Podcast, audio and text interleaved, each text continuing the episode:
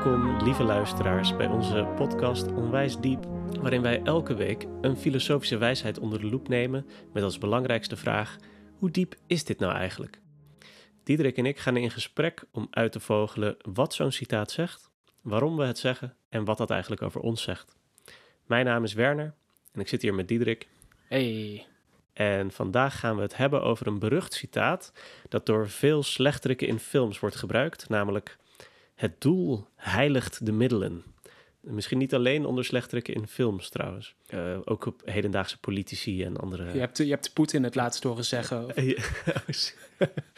dat zou zomaar kunnen, ja. Uh, het is in ieder geval afkomstig van een Italiaanse denker uit de 15e eeuw, namelijk Niccolo Machiavelli. Die is geboren in 1469. Dus het wordt ook wel Machiavellaans genoemd om het doel heiligt de middelen te denken. Uh, wie was die vent? Heel kort, um, een diplomaat die dus heel veel politieke ervaring heeft opgedaan en pas later in zijn leven is gaan schrijven daarover. En daarmee waaide hij wel wat stof op, omdat hij als een van de eerste politieke denkers ethiek en politiek los van elkaar zag. Uh, dus het doel heiligt de middelen wordt dan ook vaak ge gebruikt door academici om zijn uh, werk samen te vatten, omdat hij uh, een soort puur praktisch naar politiek kijkt. En dat is echt iets anders dan een goed mens zijn. Politiek, dat gaat om macht en de macht behouden. Uh, terwijl uh, mens zijn, dat, dat, dat, is aan God. en doordat hij die twee zo verschillend van elkaar ziet... en dan dus eigenlijk heel cru de realiteit van het politieke krachtenveld... zo soort heel cynisch bijna neerzet... is hij zo eigenlijk de geschiedenis ingegaan. Ja. Um, wel grappig, omdat hij zelf nooit het doel heiligt de middelen heeft gezegd. Of in ieder geval niet, met, niet precies in die woorden. Maar uh, wij zijn hem wel zo gaan samenvatten. Ik hoor dit citaat best wel vaak. Maar uh, zijn er specifieke associaties of uh, herinneringen die het bij jou oproept, Diederik? Ja, nou toen we het hierover gingen hebben, toen moest ik meteen denken aan de serie die ik net, net heb gekeken, Cobra Kai. Het is gebaseerd op de Karate Kid. en um, Oh ja, Cobra Kai is de, is de, de slechterik of zo daarvan, toch? Ja, uit de oorspronkelijke film, inderdaad. Ja, en, de, en deze serie is dan een, uh, een soort comedy uh, melodrama over uh, hoe het is afgelopen met de, de kampioen van de Cobra Kai's, de slechterikken. En hun doel, hun insteek is, om, is dat je moet winnen en het maakt niet uit wat je daarvoor doet. Dus als je nou ja, als je, je tegenstander zijn schouder geblesseerd is, dan ga je daarop slaan, want je moet toch winnen. En dat heiligt wat je doet om dat te bereiken. En jij? Heb je ook van die, eh, van die, van die leuke uh, series ja, gekeken de afgelopen ik, tijd? Of? Nou ja, ik was wel benieuwd. Want zeggen ze in, uh, in, in Cobra Kai ook uh, The End Justifies the nee. Means? Of zeggen ze het eigenlijk niet? Maar is het meer de, de moraal die daar heerst? Is dan, is dan dat Ja, inderdaad, dat laatste. Ik geloof ja. niet dat ik, het, dat ik het daar heb gehoord. Maar dat is wel heel ja. duidelijk de, ja, de benadering. Een soort van de logica van... Ja, precies. Ja, ik had zelf uh, de associatie uh, aan een spelletje dat ik, uh, als ik eerlijk ben, ik speelde het heel vroeger, maar ik speel het nog steeds wel eens. want ik vind dat er nog steeds heel veel nostalgie in. Warcraft 3, The Frozen Throne, de uitbreiding, daar, daar zit een, dat is een spelletje waarbij je met een, met een kamp en mannetjes tegen een kamp en andere mannetjes moet vechten. En daar zit één mannetje dat je kan maken in, dat is de Troll Bat Rider. En die, en die kan je een soort kamikaze aanval laten doen op een gebouwtje van de tegenstander. Dus dan doet hij heel veel uh, damage, maar dan is hij wel ook dood. En uh, op het moment dat hij dat doet, dan zegt hij... The end justifies the means. En dan sterft hij zo uh, in, een, in een vuurwolk. Um, dat was mijn associatie. maar het is wel... Uh, dit, is, uh, dit, dit had Machiavelli nooit kunnen voorzien. Nee, precies. ja, ja. Maar, en dan is het inderdaad dat de, de middelen zijn dan uh, zelfdestructie, een terroristische zelfmoordaanslag eigenlijk. Ja. en het doel, of die end, is dan de overwinning van de horde natuurlijk. Precies, ja. Ze het grootste offer brengen aan de goede zaak. ja, waar blijkbaar je hele leven om draait. Ja, ja. Ja, ik dacht meteen, ook een beetje in het kader van de, de bad guy. Zeker in, in, in politieke drama's en zo, in dingen als Game of Thrones of zo. Je hebt, je hebt altijd een personage dat zegt: I do it for the greater good. Het gaat dus, er Mhm. is een soort groter of een hoger goed of een gemeenschappelijk doel waarvoor ik bereid ben om misschien tussendoor wat, eh, wat levens op te offeren of zo. En een Mhm. andere is eh, een beetje, als je het hebt over, over offers brengen, eh, I will do it at any cost. Dus dat at any cost idee van dit doel is zo belangrijk, eh, of wat ik wil is zo belangrijk dat ik bereid ben om er alles voor, eh, voor op te offeren wat maar mogelijk is. Nou, meestal de, de boef die dit zegt is meestal niet bereid om zijn eigen leven op te geven, maar wel om iemand te vertellen dat die persoon dat moet doen. Ja. Ja. ja. Ja, en het, het rept dan ook al heel snel van die associaties op van als je denkt dat het doel de middelen heiligt, dan kennen we ook een, een ander Nederlands spreekwoord van eh, de weg naar de hel is natuurlijk geplaveid met goede intenties.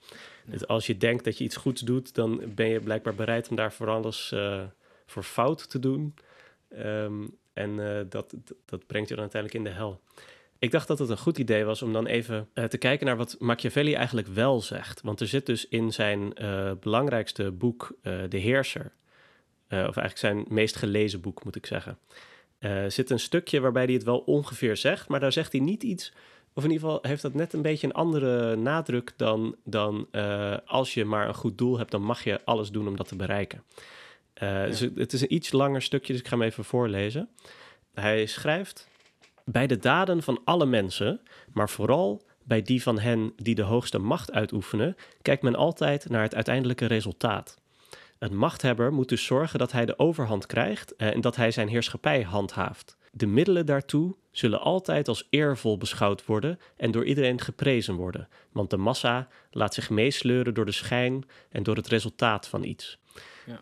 En daar zegt hij dus eigenlijk zoiets als: als je maar zorgt dat je uiteindelijk wint, dan zal de massa misschien niet kijken naar de middelen die je hebt gebruikt of zo. Ja, precies. Ja, in ieder geval een, sterke nadruk op het resultaat in plaats van... eh, Van je goede bedoelingen. Ja. precies, want zoals die, die slechterikken van eerder, die ehm, hebben het meestal over een soort... Ja, daarbij draait het toch meestal om een bedoeling of een streven of een, ehm, ja, Ja. een persoonlijk doel. Ja. Ja, en meestal is Spider-Man ook op tijd om ze dan tegen te houden. Dus dan- ja, zullen we eens. eh, we- dus we hebben nu al die verschillende associaties, maar laten we inzoomen op hoe het eh, in het Nederlands eigenlijk gezegd wordt. Het doel heiligt de middelen. Ja. Dus laten we dat even onder de loep nemen. laten we dat doen. Wat betekent het eigenlijk? Eh, Zullen we gewoon eh, woord voor woord doen? Eh, ja, dus het bestaat eigenlijk uit drie belangrijke woorden: het doel, eh, middelen en heiligen.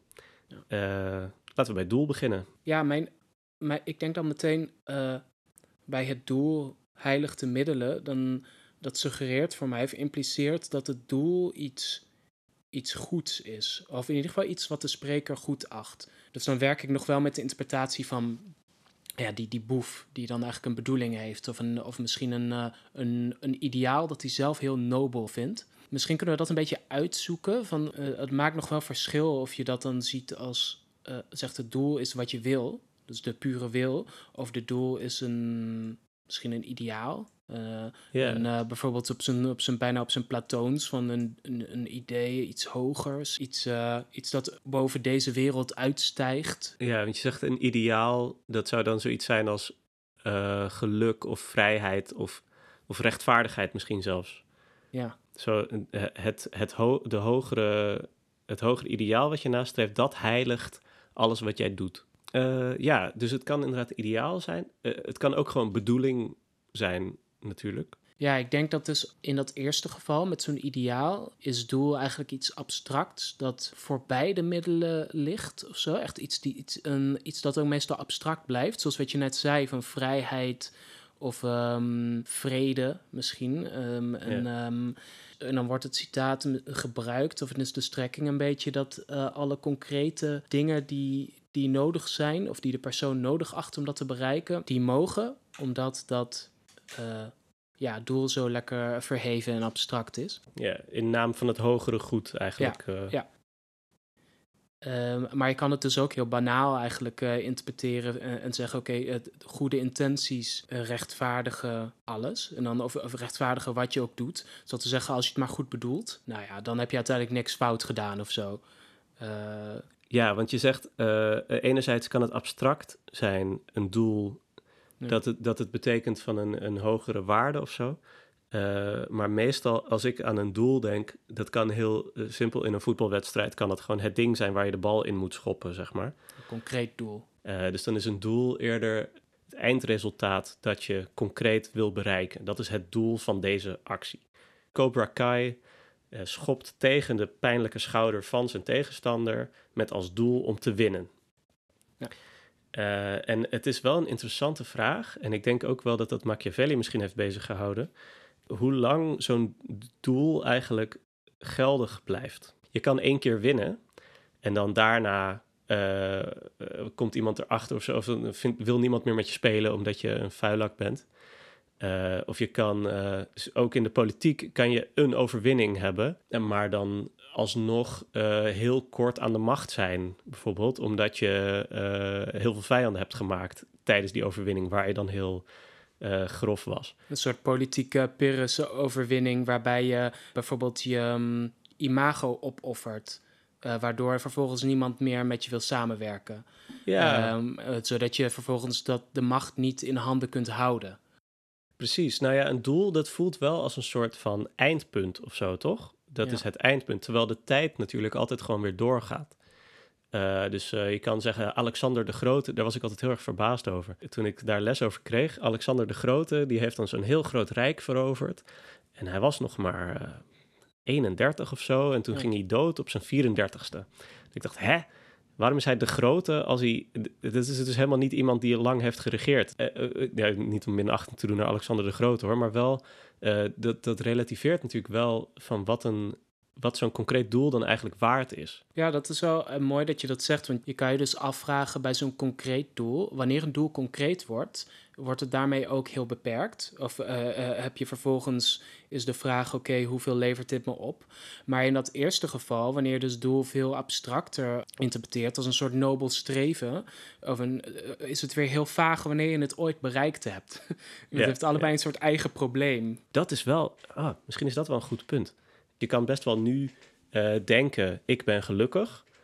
En dat dan ook wel de tijd voort uh, kabbelt. En dat je dan daarna terugkijkt naar deze periode waar ik nu in zit. Als, ja, toen dacht ik dat ik gelukkig was. Maar eigenlijk was dat helemaal niet zo. ook, ook, uh, ook die hogere waarden van wij dachten dat dit vrijheid was, maar dat was helemaal niet zo. Uh, John Locke die schrijft een boek waarbij hij de natuurlijke rechten van de mens heel hoog in het vaandel heeft staan.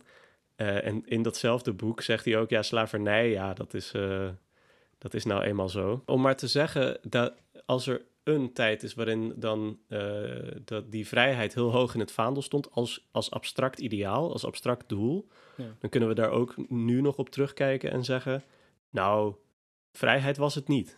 Ja, of naar het heden kijken, zeg maar vrijheid zoals overal op het politieke spe spectrum is, um, is dat mensen zeggen, ja, uh, we hebben het de hele tijd over vrijheid, maar ik voel me helemaal niet zo vrij, want ik... Uh, zit vast aan een um, baan en, een, uh, en belastingen en een hypotheek. En een, goed, dus inderdaad, daar kun je, kun je nog wat op afdingen.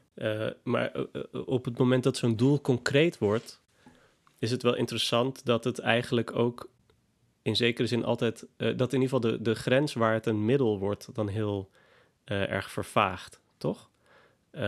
Ik weet niet ja. of ik dat dan duidelijk zeg, maar hè, als het doel heiligt de middelen. Ik heb altijd het idee dat al die middelen op zichzelf op een bepaald moment van het proces ook wel weer het doel waren. Uh, ik heb wel eens met um, leerlingen gesprekken dat, ze dan, dat, dat, je vraagt wat wil je later bereiken? En dan zeggen ze ja, rijk worden, bijvoorbeeld. En dan zeg je ja, oké, okay, dat zeg je nu dat dat je doel is, maar dat is toch eerder een middel om iets anders mee te doen. Of wil je geld gewoon, vind je dat gewoon weet ik veel, mooi om naar te kijken of zo. Nee, ja, ze, willen, ze bedoelen, ik wil zekerheid en ik wil, uh, kunnen, ik wil de vrijheid hebben om te kunnen kopen wat ik wil. Maar da, daar, dan zeggen ze, ja, geld, dat is mijn doel, omdat ik daar vervolgens weer andere dingen mee kan doen. Um, en het is wel interessant hoe we dat eigenlijk heel, heel slecht uit elkaar kunnen houden vaak. Ja, dat is eigenlijk één ding. Maar, maar dan is een beetje misschien het probleem van dat we zelf niet zo helder hebben wat ons doel is. Of dat we bijvoorbeeld één ding nastreven met een soort vaag idee dat dat dan nog ergens anders goed voor is. Zoals in het geval van ik wil geld verdienen, want als je geld hebt, dan kun je andere dingen doen. En dat is dan een soort heel ongedefinieerd doel. Uh, zoals dingen kopen En wat wil je dan kopen? Ja, dingen die ik wil dan. en, ehm, maar het is ook een beetje een, gewoon een analytisch probleem, geloof ik. In de zin dat, dat je natuurlijk als je kijkt naar zo'n... Uh, als je één doel neemt als, um, als het overkoepelende doel waar je naar streeft... dan kun je dus naar alle handelingen die daartoe leiden kijken als, als, als tussendoelen. Maar dat kun je uiteindelijk eeuwig blijven doen. Tot op het punt dat je zegt, weet je... Um, om, uh, mijn doel is een, is lekker leven. En daarvoor heb ik een tuinhuisje nodig. Dus mijn doel is een tuinhuisje bouwen. Um, en uh, daarvoor moet ik planken timmeren. Dus mijn doel is planken timmeren. Uh, daarvoor moet ik een hamer gebruiken. Dus mijn doel is een hamer pakken of zo, weet je wel. Ja, ja. Doel en middel zijn relatief. Volgens mij is dat ook wat ik, wat ik probeer te zeggen met heel veel Ja. woorden. Ja, ja. Ja, en misschien zit daar ook een beetje het vieze trucje in van, van mensen die dit als een rechtvaardiging gebruiken. Omdat je uiteindelijk in naam van een doel, vooral als het een abstract doel is, kun je alles wat je doet voorstellen als een middel tot. Of het nou echt, eh, echt goed te verdedigen is. Want soms als je daar dan nader naar kijkt, dan zie je, huh, dit is eigenlijk een. ehm, je zegt wel dat het een middel is tot jouw uiteindelijke doel, maar volgens mij was dit gewoon een soort zijpaadje, iets dat jij ook graag wilde doen. Eh, Ja. Ja, Bijvoorbeeld dat je, dat je denkt, oké, we moeten onze vijanden uitschakelen, maar er is ook iemand anders met wie jij problemen hebt. En dan denk je, oh, dan kan ik die daar ook nog even bij pakken. Want hey, het doel... En dan zeg je tegen de Mhm. ander, ja, die hoorden bij de vijand en het doel heiligt de middelen. Ja, ja. Eh, nou ja, niet, eh, Nou ja, het is een goed punt om even over dat heiligen te praten. We Ja. hadden eh, in de voorbespreking al eh, verschil van mening over wat het zou kunnen betekenen. Je zou het kunnen interpreteren als rechtvaardigen. Ja. Eh, maar ik heb het idee dat het ook iets anders kan betekenen. ja, ja, want hoe zou je dat uitleggen? Want je hebt dan in het Nederlands het doel heiligt de middelen en in het Engels the ends justify the means. Ja. Ja, wat betekent justify daar? Eh, dus rechtvaardigen. En wat, is, wat houdt rechtvaardigen in? En is dat anders dan heiligen? Nou ja, ik heb dus het idee. Eh, dus bij rechtvaardigen zou je zeggen. eh, het, eh, dus als jij een goed doel hebt, bijvoorbeeld winnen, dat rechtvaardigt dan de middelen die dan een beetje immoreel zijn. namelijk iemand een valse blessure opleveren. En dan zeggen we rechtvaardig dat omdat het doel anders niet bereikt kan worden. We willen het doel bereiken. Dat rechtvaardigt alle middelen om daar te komen. Ja, je kan, je kan dus de middelen, bepaalde middelen verdedigen als, eh, als je kunt aantonen dat ze eh, logischerwijs tot het doel leiden. Ja, ja precies. En, da- en, en dus als je dan vervolgens zegt, ja, dus eh, ik had dit doel ermee, dan mag ik dus ook dit doen. Dus het, het rechtvaardigt het. En het- eh, misschien kun je ook zeggen dat het het goed praat op een bepaalde manier. Hè, het, het doel is nobel en, en dus zijn ook de middelen eh, goed genoeg. Hè? Blijkbaar, het ziet er misschien aan de oppervlakte uit alsof het immoreel is, maar het is voor een hoger doel dat ik eh, vals speel, want dan kunnen we die bokaal halen en dan kunnen we, kan ik eindelijk, weet ik veel, eh, de, de, de karatevereniging weer uit de slechte reputatie halen of zoiets. Ja. Ehm, maar heiligen van de middelen, dat vind ik dus wel interessant, omdat heiligen, het voelt helemaal niet als hetzelfde als rechtvaardige. Heilige betekent, dat zegt Machiavelli zelf ook, hè, ehm, dat eh, de middelen als eervol beschouwd gaan worden.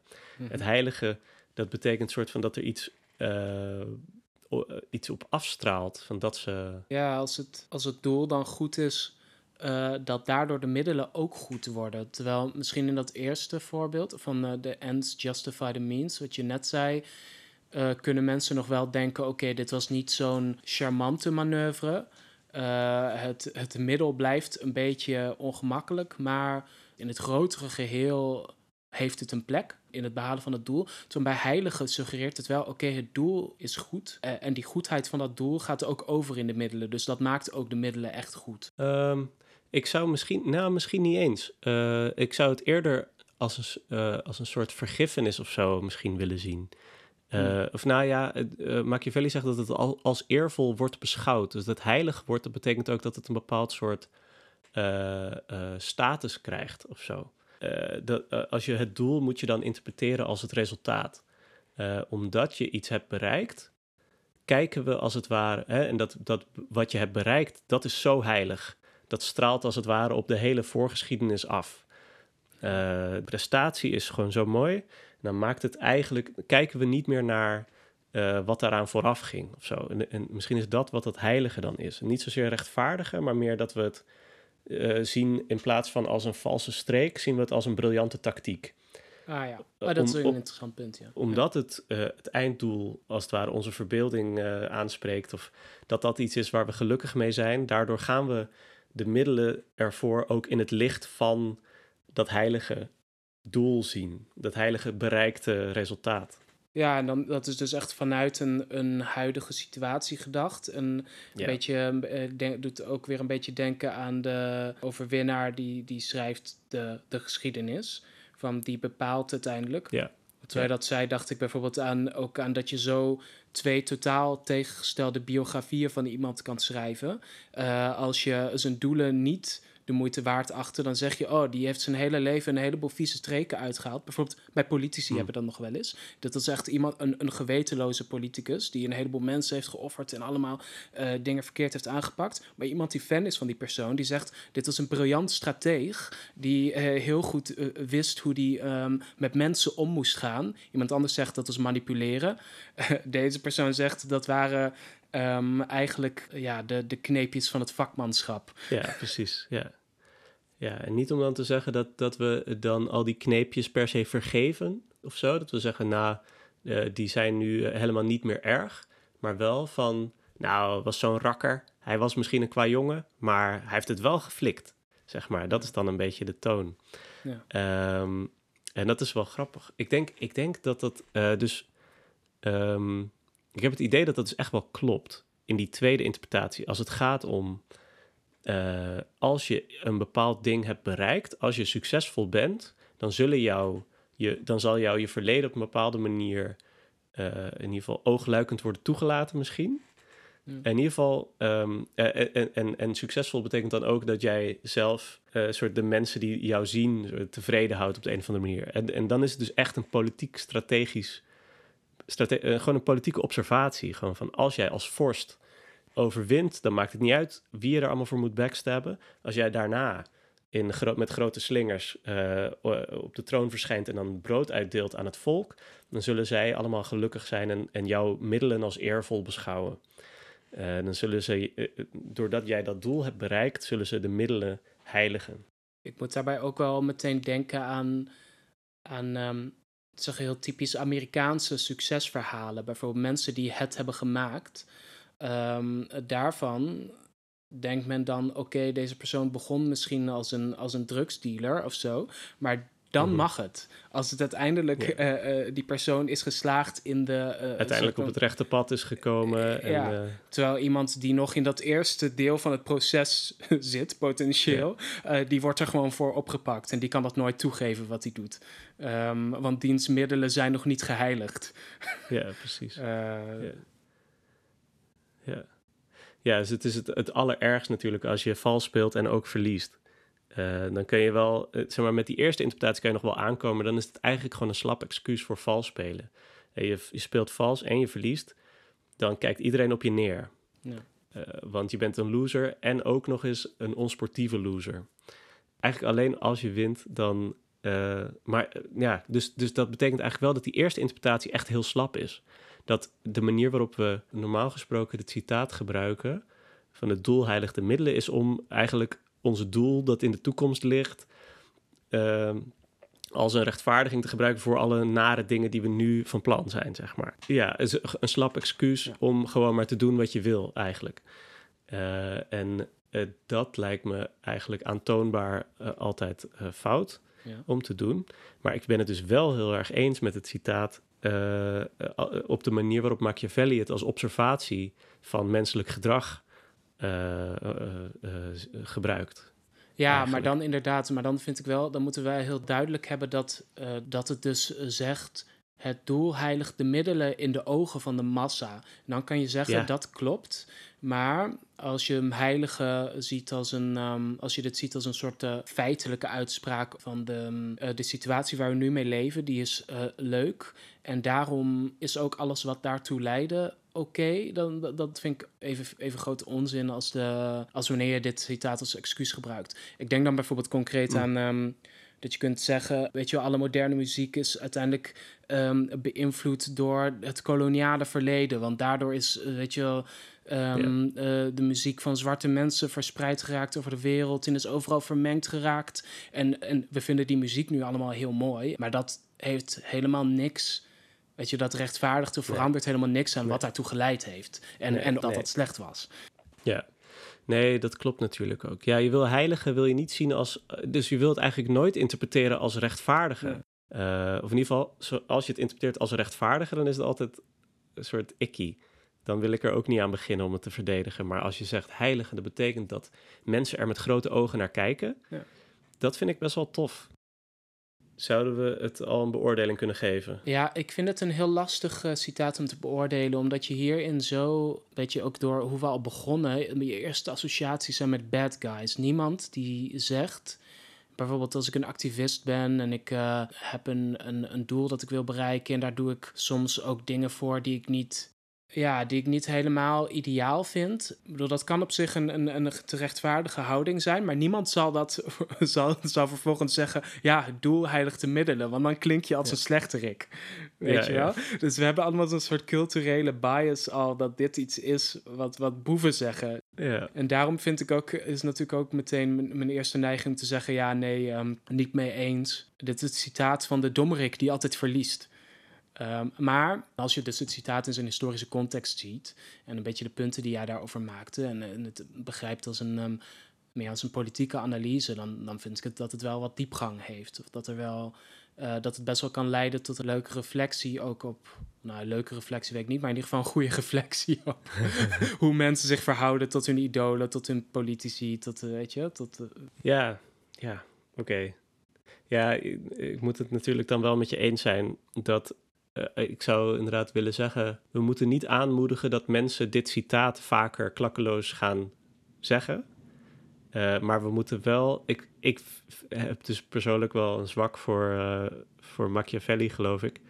Dat ik graag zou willen zien dat hij begrepen werd door mensen. dus ik zou wel willen pleiten voor een herwaardering van, van dit citaat. Want het kan je doen nadenken van, goh, uh, al die mensen die succesvol zijn, hebben die niet eigenlijk allemaal hele vieze spelletjes lopen doen? En knijpen we daar een oogje voor toe, omdat ze uh, nu eenmaal heel succesvol zijn? door te bedenken van, oh ja, door, doordat iemand succes heeft, zijn we geneigd om zijn verleden als, een beetje te verheiligen. Dat het een psychologisch ding is wat nou eenmaal bij mensen en massa's gebeurt.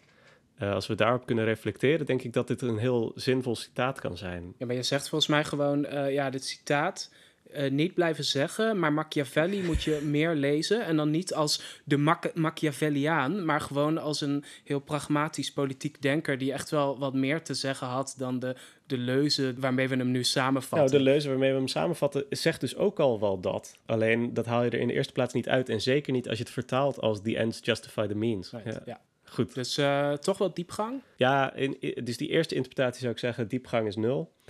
Uh, want dat is echt aantoonbaar fout. En uh, de tweede goede interpretatie is natuurlijk... Ik, ik ben dus wel geneigd om daar een 9 aan te geven. En jij? Ja, um, nou, ik, ga, ik, ga voor, ik ga voor een 8. Gewoon... Uh, ja, vooruit. Zo'n bui heb ik. Ja, ja. Okay. Hey, uh, wat gaan we volgende keer uh, bespreken, Diederik? Volgens mij uh, is dat een citaat van Karl Marx. Religie is de opium van het volk. Mooi.